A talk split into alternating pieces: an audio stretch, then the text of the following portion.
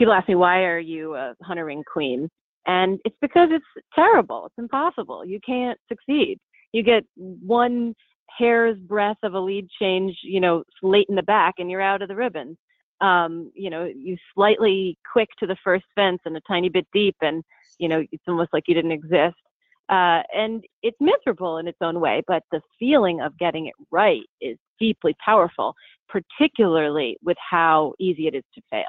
And I think that that really steels someone's character and makes you tough and makes you resilient. And horses have always uh, done that for me. And also learning from example. The horses try, try, and try again for us, anything we ask of us. Um, they want to get it right, and they don't always, um, but they keep trying. And I think that's uh, a really important lesson that they've taught me my whole life.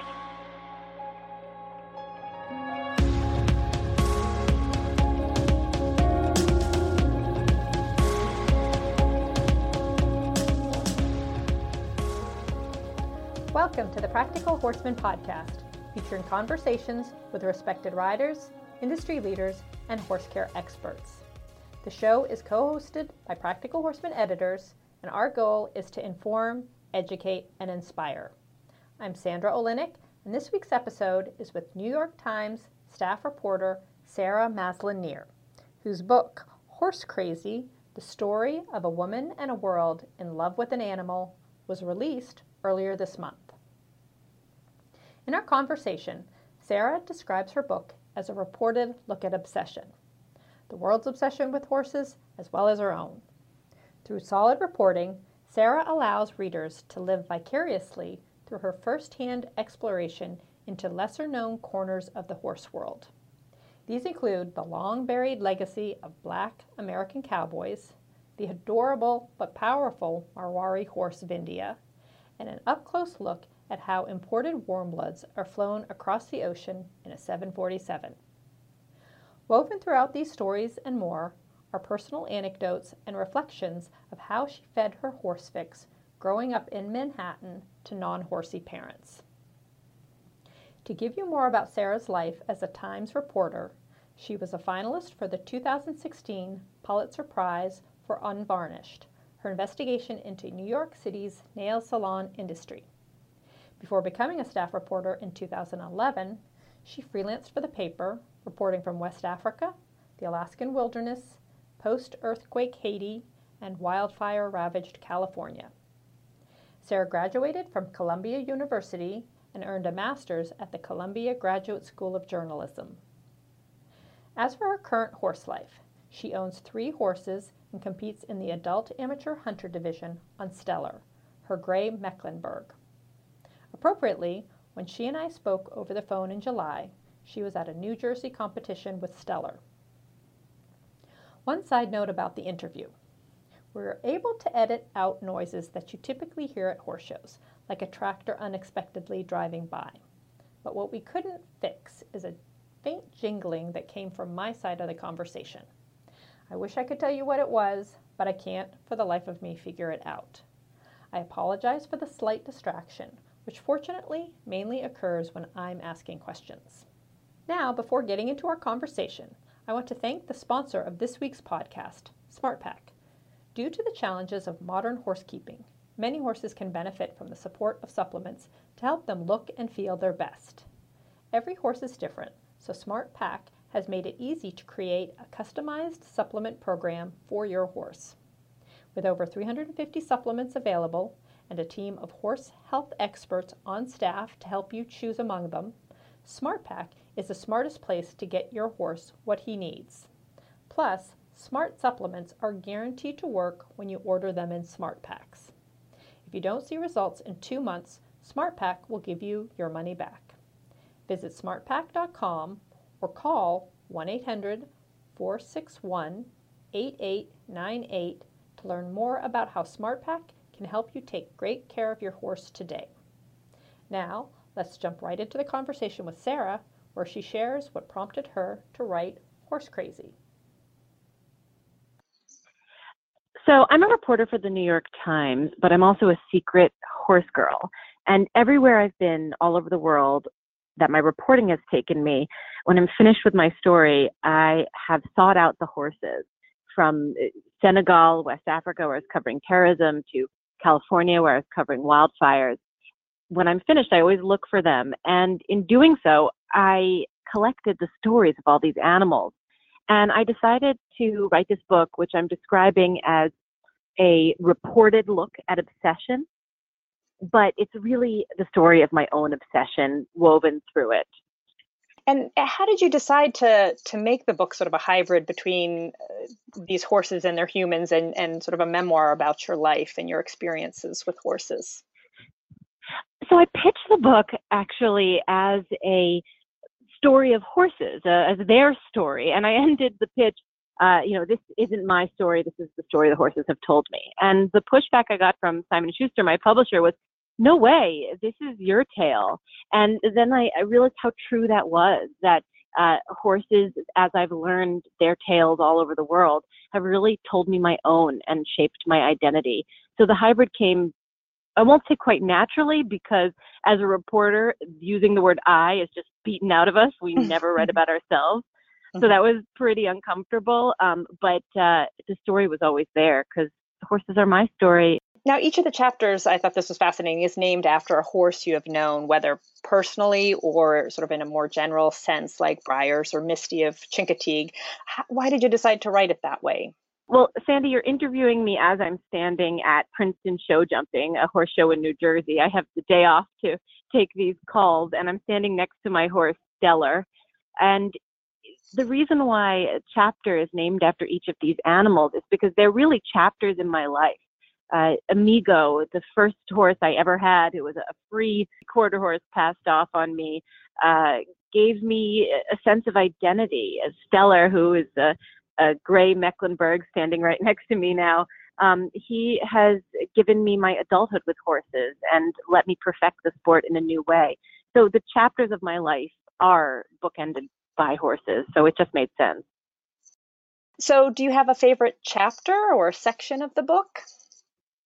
One of my favorite chapters is called Swamper. It is about the erased history of the black cowboys from the American narrative. One in four cowboys in the American West were actually black. And the writers of our narratives as a country were white, and they didn't include these people.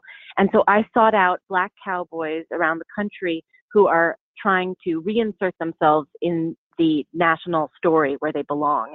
And that was really meaningful to me. As a Jew and a daughter of Holocaust survivors and an immigrant, I didn't think horses were mine. They belonged to someone else, and I was sneaking in. Um, but the truth is, horses don't care what you look like or where you're from. They just care, as Monty Roberts says, that you're a safe place to be. And uh, they don't judge, and uh, they are inclusive. So I'm so glad that I was able to tell the story of horses being truly inclusive why do you think you know black cowboys were erased from from our our history? Well, I wrote the book over a year ago and it's been in progress ever since. But that story of black cowboys and my realization that I knew nothing about them and how wrong that was came when I was a 20 something bicycling through Harlem, New York, and I saw some horses, believe it or not, in the middle of the river, uh, in the middle of the Harlem River on an island and I pedaled over the footbridge and began that day working for Dr. George E. Blair and his wife Anne, who run the New York City Black Rodeo. And their life goal has been to write cowboys of color back into the story where they belong. And look, history is written by the victors, and they tell the story that they want it to be. And as the historian William Loren Katz told me before he passed away, he was the preeminent scholar of the Black West. Uh, the story of America, if black people came along, they came along uh, under whips and in chains. And that's not the American narrative people want to remember. And so their truth was erased. And yet, uh, horses belong to everyone, and cowboys of color um, were always there. Actually, the first Kentucky Derby was won by a black man, and the horse was trained by a former slave. So, uh, black people have always been part of the equestrian story. I like that chapter too, where you were talking about, you know, George and Anne Blair and why they started this New York City Riding Academy. I think you had said in the book that Dr. Blair invited only the most undeserved children of the city from the poorest tracts of places in the Bronx and Brooklyn to visit his island equine paradise. Mm-hmm. You had mentioned asking him why you didn't teach riding lessons and he he said you know i'm not teaching them to ride i'm teaching them to dream mm-hmm. i thought that was very very fitting thank you and and look that's what horses do for all of us they teach us to dream i was walking through this horse show where i'm standing right now and there's a sign on a stall that says lock your stall protect your dream and horses are a dream they allow us to have power we would never otherwise access they allow us to have freedom that we only imagine we can ever feel on their back. And why can't they be everyone's dream? Uh, they should be. Very good point. Um, so now uh, it's interesting. You you grew up in New York City uh, without, I think it may be fair to say, you know, without a lot of family support for your riding, um, but you still managed to have mm-hmm. a lot of different experiences riding or you know with horses. And um, another uh, interesting chapter I thought was titled uh, Birch Bark, where you discuss riding mm-hmm. in New York City's Claremont Riding Academy. Um, can you? That just seems very foreign to you know any of our listeners who have horses out, you know, either at their their own place or board, uh, you know, sort of in more rural rural areas. So, you know, could you just talk a little bit about that experience? Sure. It surprises people that New York City is actually a city built by and for horses. The width of the avenues is the width of four horses abreast pulling a hansom cab, which is what was a New York City taxi when my city was new. And there are tr- troughs and tureens uh, at various places all over the city where animals once drank.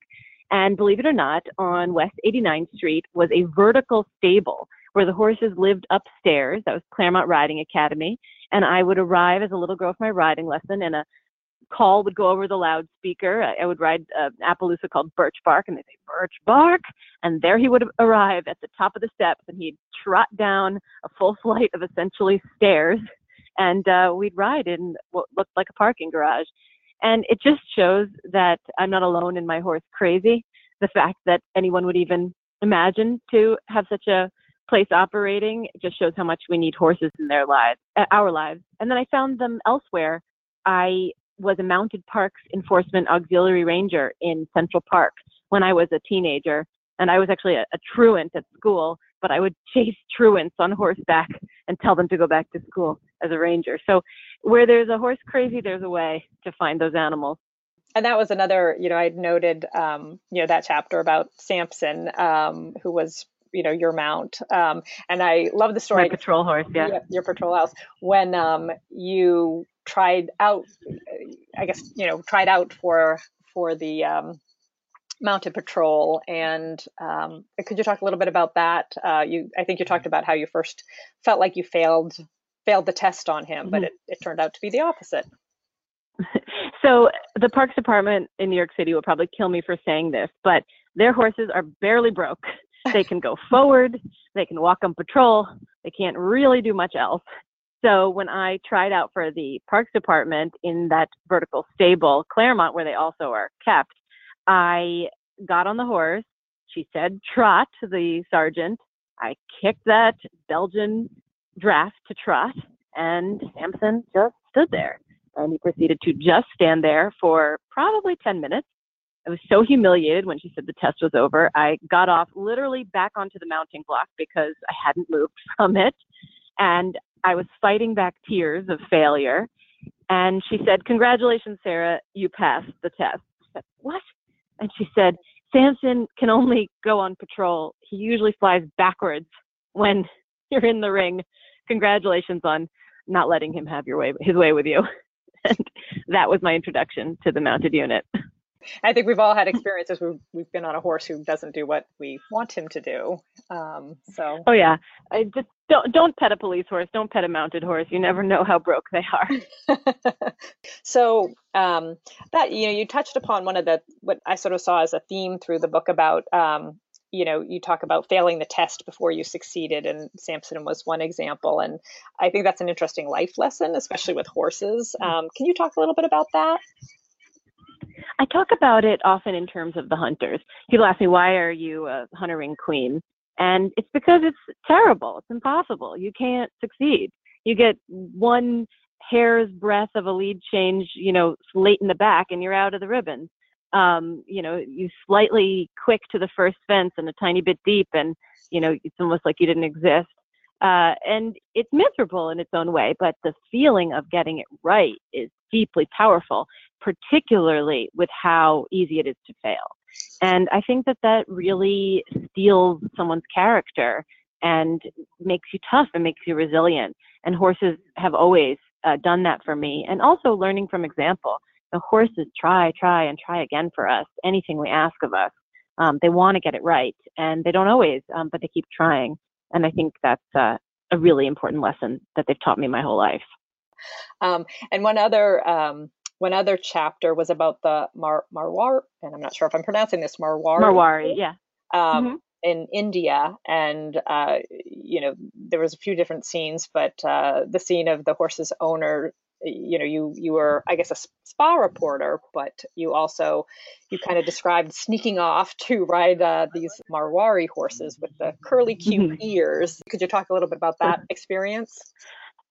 Sure. So I had this really weird period of my life where, believe it or not, I was a professional spa reporter, and my job was to get massaged all over the world. And I know it's crazy. I can't believe I got to do it. Um, but when I was done, I would always try to find the horses wherever I was.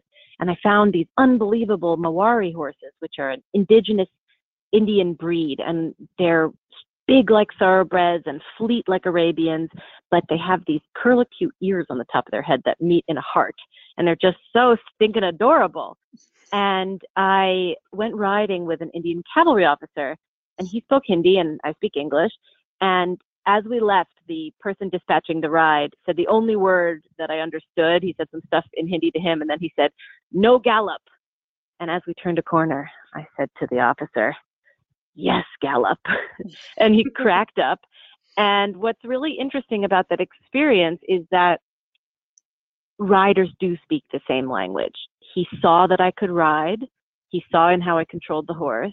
And the answer was yes, yes, gallop. And we blasted through a marble quarry, probably faster than I've ever ridden in my life. I couldn't breathe. The air was so thick. It was almost like being on a in a car with no windshield, you know, just the air hit me.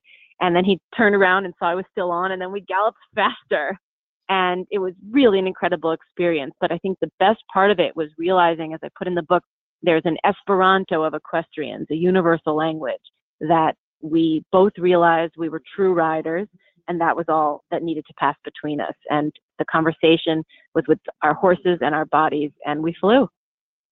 Yeah, a little bit, um, you know, more personal. You you also talked about um, riding your horse Trendsetter, Dutch Warmblood, mm-hmm. at a competition at the U.S. Equestrian Team headquarters in Gladstone, New Jersey.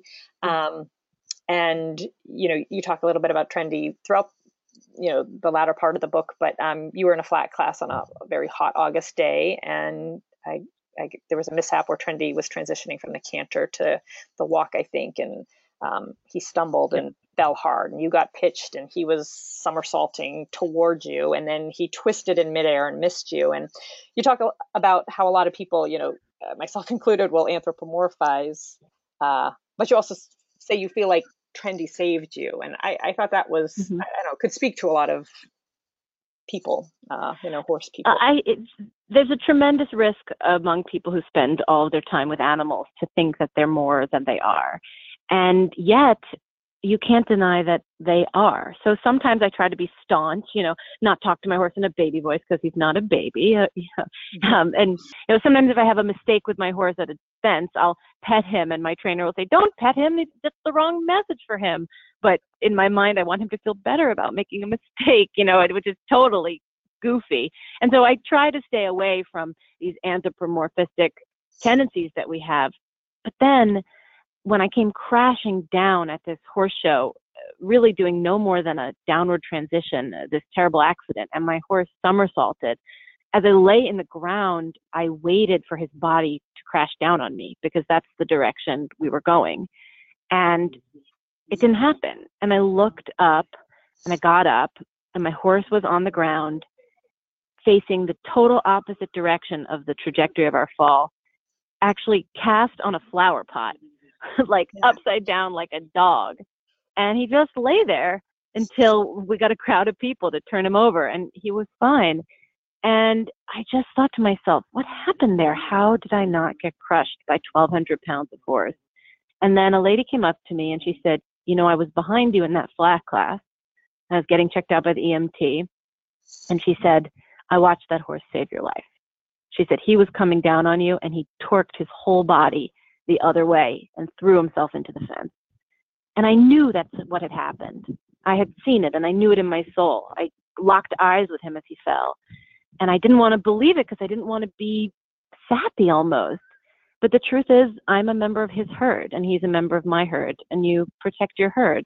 And that was a really powerful moment for me, realizing the level of connection that we can have with these animals. And Trendy is my heart horse, and maybe I'm his heart person. and then one more, and I think this would be interesting to to practical horseman listeners. Um, the chapter titled Cadillac Boy. Um, you talk about how you mm. flew with a group of horses, uh, Dutch warmbloods. Um, I guess why did you decide to do that, and and you know what was that like? The journalistic impulse to figure out why and how things work is very hardwired into me. I always want to pull things apart and understand it. And here we are in America with these beautiful imported horses that so many people have and cherish. And I want to understand the mechanics of how do they get here? Where do they come from?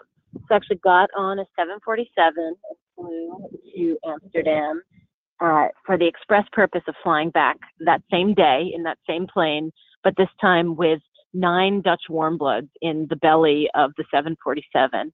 And it was really interesting to see how horses are transported, how they come to America. And believe it or not, I think that the entire system works because of one simple, humble ingredient, which is hay. If a horse is chewing on a bale of hay, they can withstand turbulence, they can withstand cabin pressure changes, they can withstand being loaded onto an airplane. And it was my job as an equine flight attendant to keep my charges supplied in hay.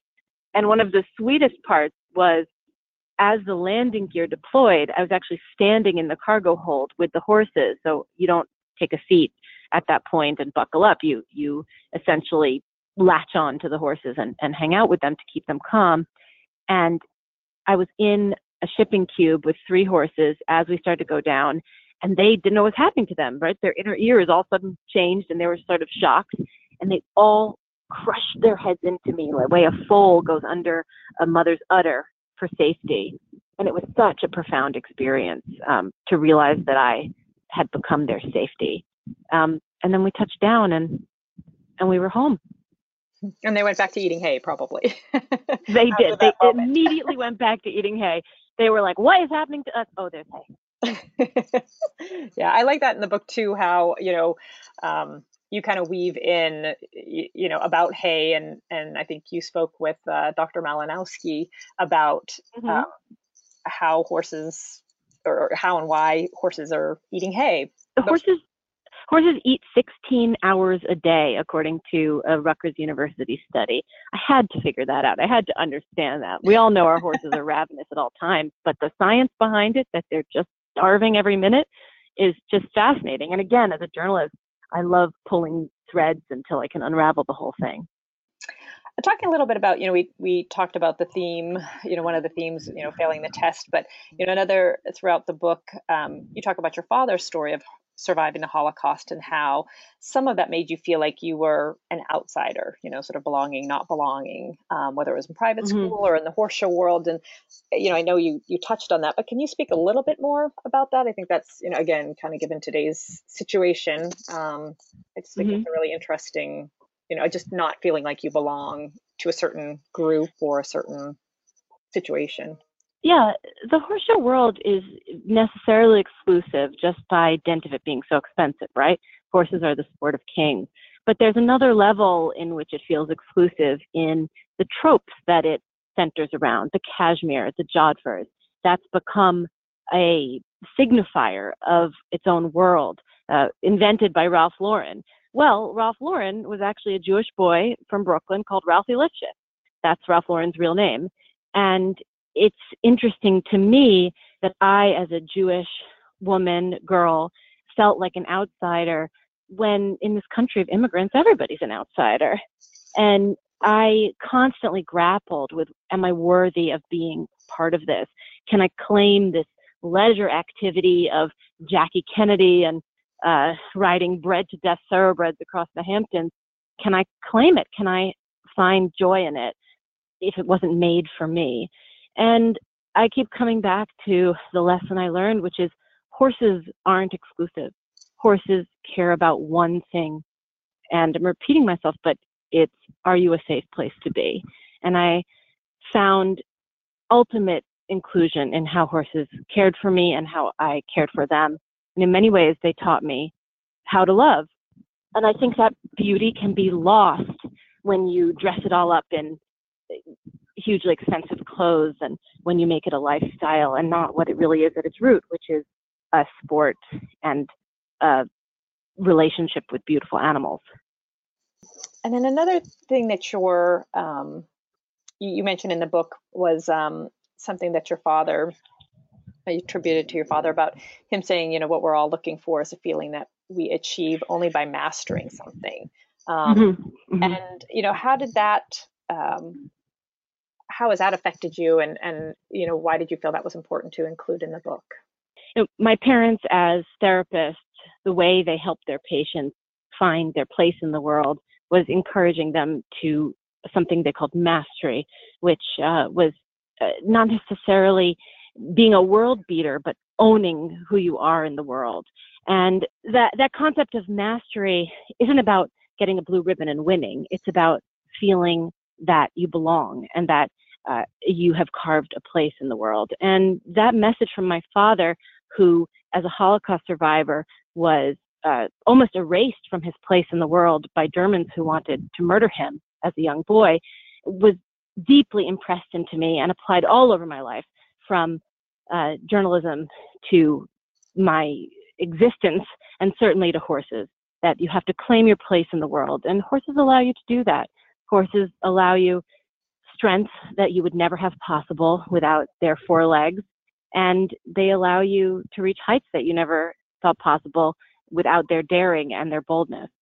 So it's been really important to me, the concept of mastery. And again, it doesn't mean winning. It means being present and owning your place in the world. So now um, you're you're at a horse show uh, as we speak. Mm-hmm. Can you talk a little bit more about your involvement with horses today? You're you're showing, and you mentioned showing in the hunter world. Um, can you talk just a little bit about that? Um, I have three warm bloods: uh, Trendy, Bravo, and Stellar. I actually have a little business with them. I call it, you know, a Ponzi scheme. I call mm-hmm. it a pony Z scheme, where I lease out two of them and they fund my riding.